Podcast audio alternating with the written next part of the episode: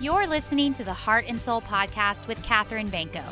I'm on a mission to celebrate breakthrough, empowerment, and shameless living in the lives of women everywhere. Join me and let's live unashamed together.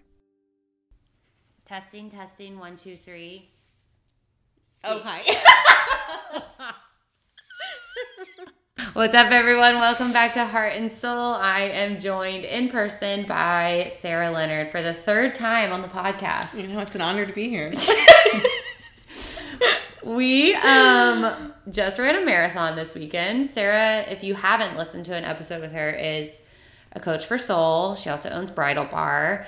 Um, and we, for the last four and a half, almost five months, have been training for a full marathon because we're psychotic Mm-hmm. together. yeah, yeah. And we just finished on Saturday.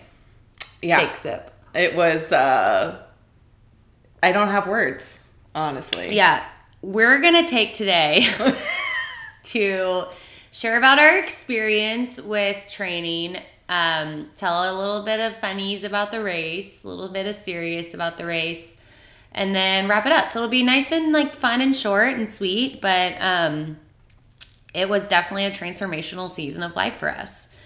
Okay, let's first start with why we signed up for this race.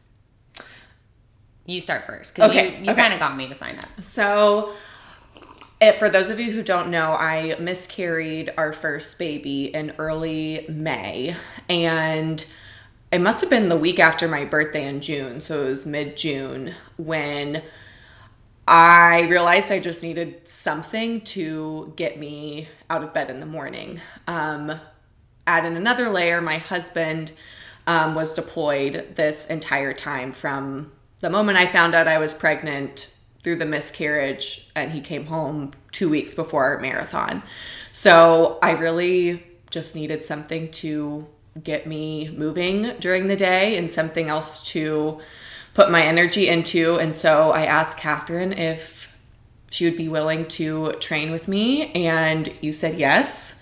And we had no idea that it would be so hot in Wilmington um, during that training season. Um, but that is really what got me going and focused on on running and training. And Yeah. there were days where our runs were all I did during Yeah. the day. Um, the summer was a season of pretty dark depression for me too, and this race just saved me. That's why I did it, and um, I know that you had your reasons too after um, embarking on your journey of motherhood this last yeah, year. Yeah, and that's pretty much why I did it because I felt like I had this like huge identity shift when I had wills where I like lost my independence and lost like things that and this is like dramatic this is hy- hyperbolic but I felt like I lost everything that I loved and like mm-hmm. was forced to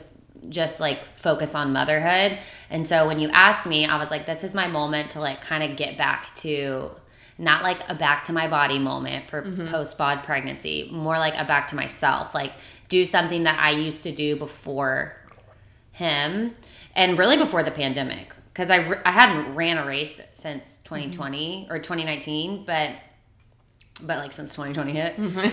So it was like more of a i want to do something that i used to love. Yeah. and kind of prove to myself that i can still take time for me. Um, and that's what it's definitely a lot of time. Um, we trained we followed a training plan and we if you know us at all like we don't half-ass anything so we were very diligent with our training which sometimes meant that like on a saturday morning we would be out on the streets from like 8 a.m to like noon Yeah, yeah, half our day. We would just wake up and know our Saturday was gone. Mm-hmm. Um, but I think that there's also a part of us, I feel, that like there was no other option. Like we weren't gonna quit. yeah Um, and we knew there was so much more at stake, I think, than just running a race because we've both run marathons before. We both run marathons a lot faster than Yeah. we ran this marathon. And I think that there was just something like deeper seated inside of us that just knew like this is the sacrifice we're making for ourselves right now. Yeah. Um, and it's healing. I mean, it's I've I talk about this a lot, but like how movement is medicine.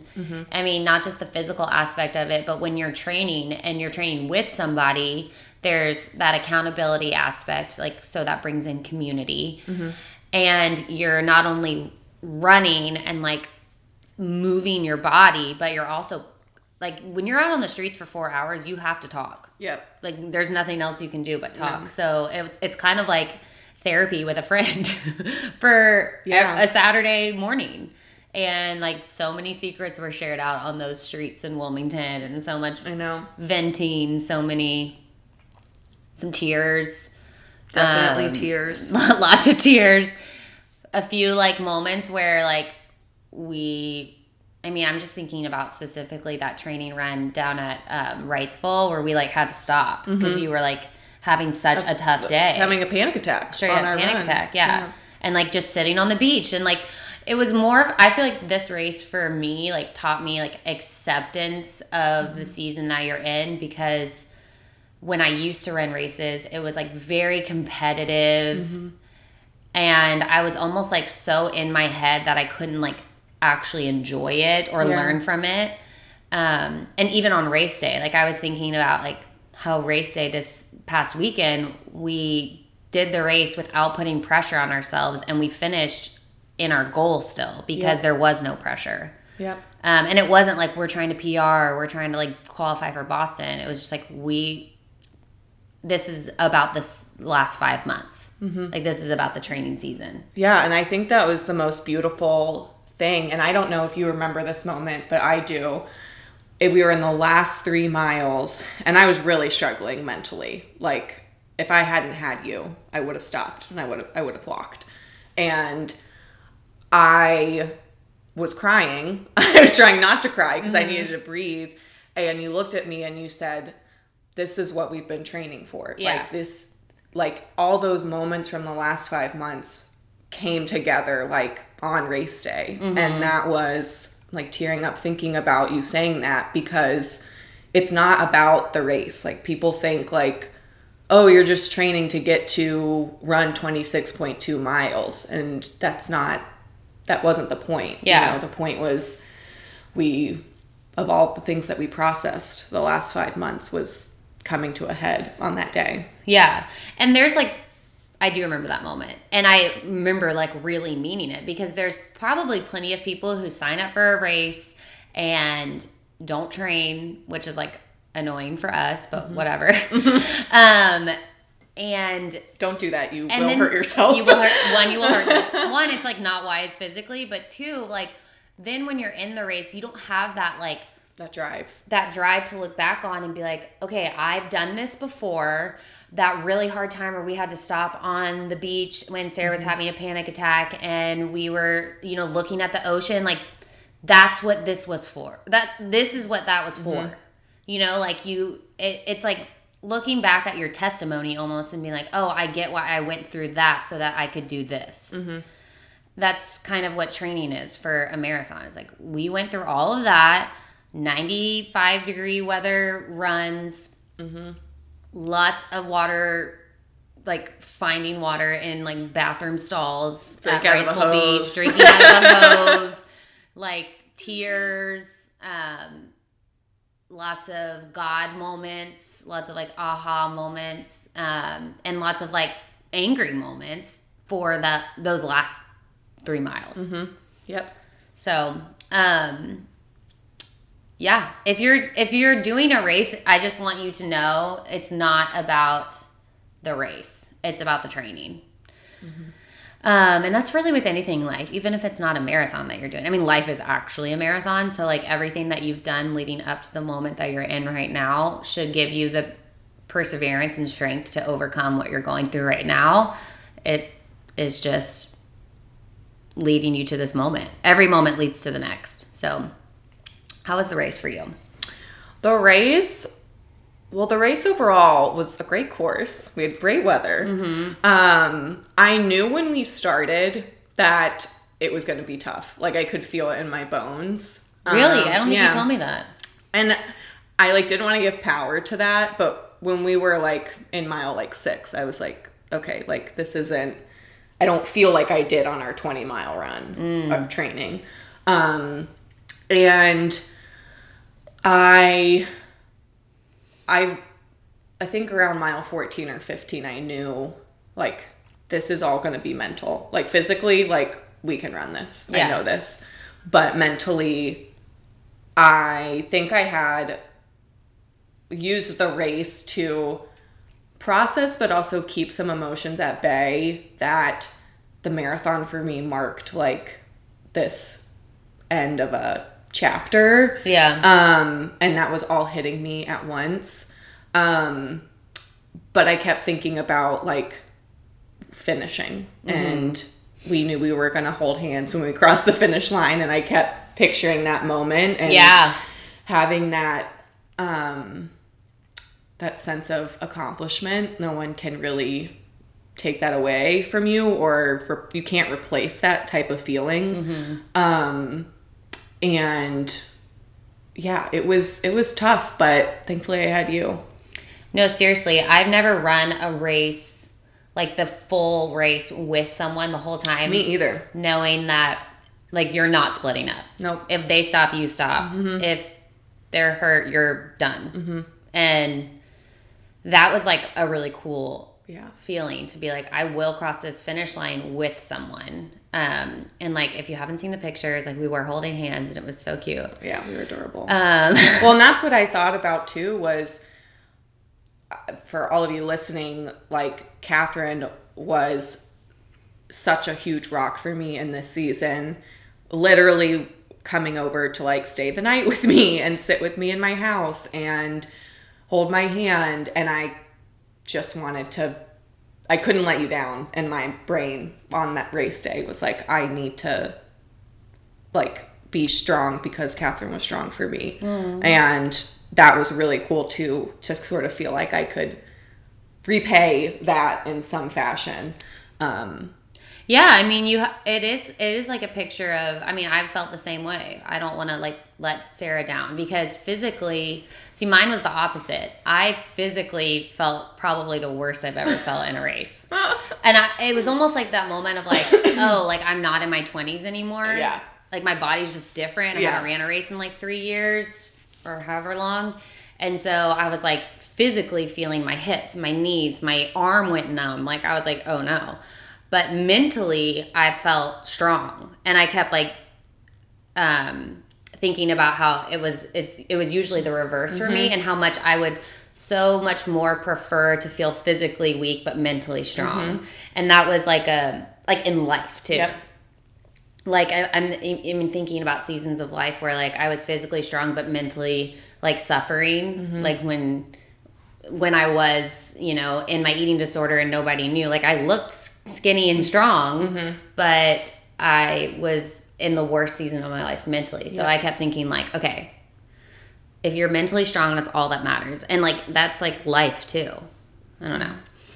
Um. So, anyways, race was really good it was really funny. There was a lot of like moments of uh LOLing because From the beginning. From the very beginning. like we literally showed up on Friday for a packet pickup. It was in Emerald Isle, so we drove And our sweet husbands came with us. yeah. And they had like signs and poppers. They were so cute. And we like show up to this um for packet pickup and usually at packet pickup it's like an expo. Like there's a like party. There's a party, there's booths, there's people selling goose, selling shoes, selling apparel, there's music. It's like lit. There's like Getting hype. sam- there's samples of like little like snacks and things. We walk into this expo, y'all, and it was in this old ass rec center.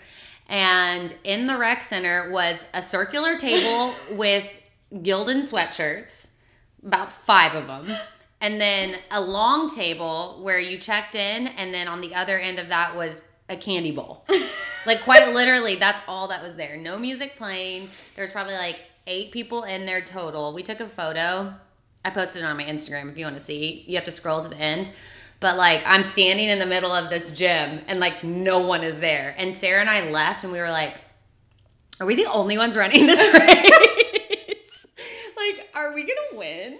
Well, Catherine, you walked in and you were like, it's giving Parks and Rec. but you were being like funny, like, Yeah. oh, like, haha. And then we walked into the gym and it was like, no, we we are in Parks and Rec. Yeah, we were in Pawnee, Indiana. That's what it felt like. Like, and it was just a bunch of Leslie Knopes in there work volunteering for the race. Um, so we were like a little confused on Friday night. Like, did we just sign up for a race that nobody is going to be at? Are we gonna win? Are we gonna win? We kept saying that we're gonna win.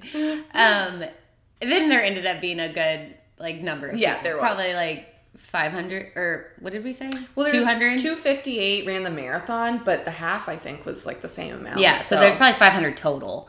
Um, so it was good, but that was so funny. But then it was really nice because the rest of the weekend we had your family friend's house to stay at, and we literally did nothing. yeah, we just like- like drank mimosas. We drank mimosas, played cards, took a nap, and that was really, really good. Um, anyways, I don't know where I was going with all of that, but just to say that it was a good like ending of a culmination of events.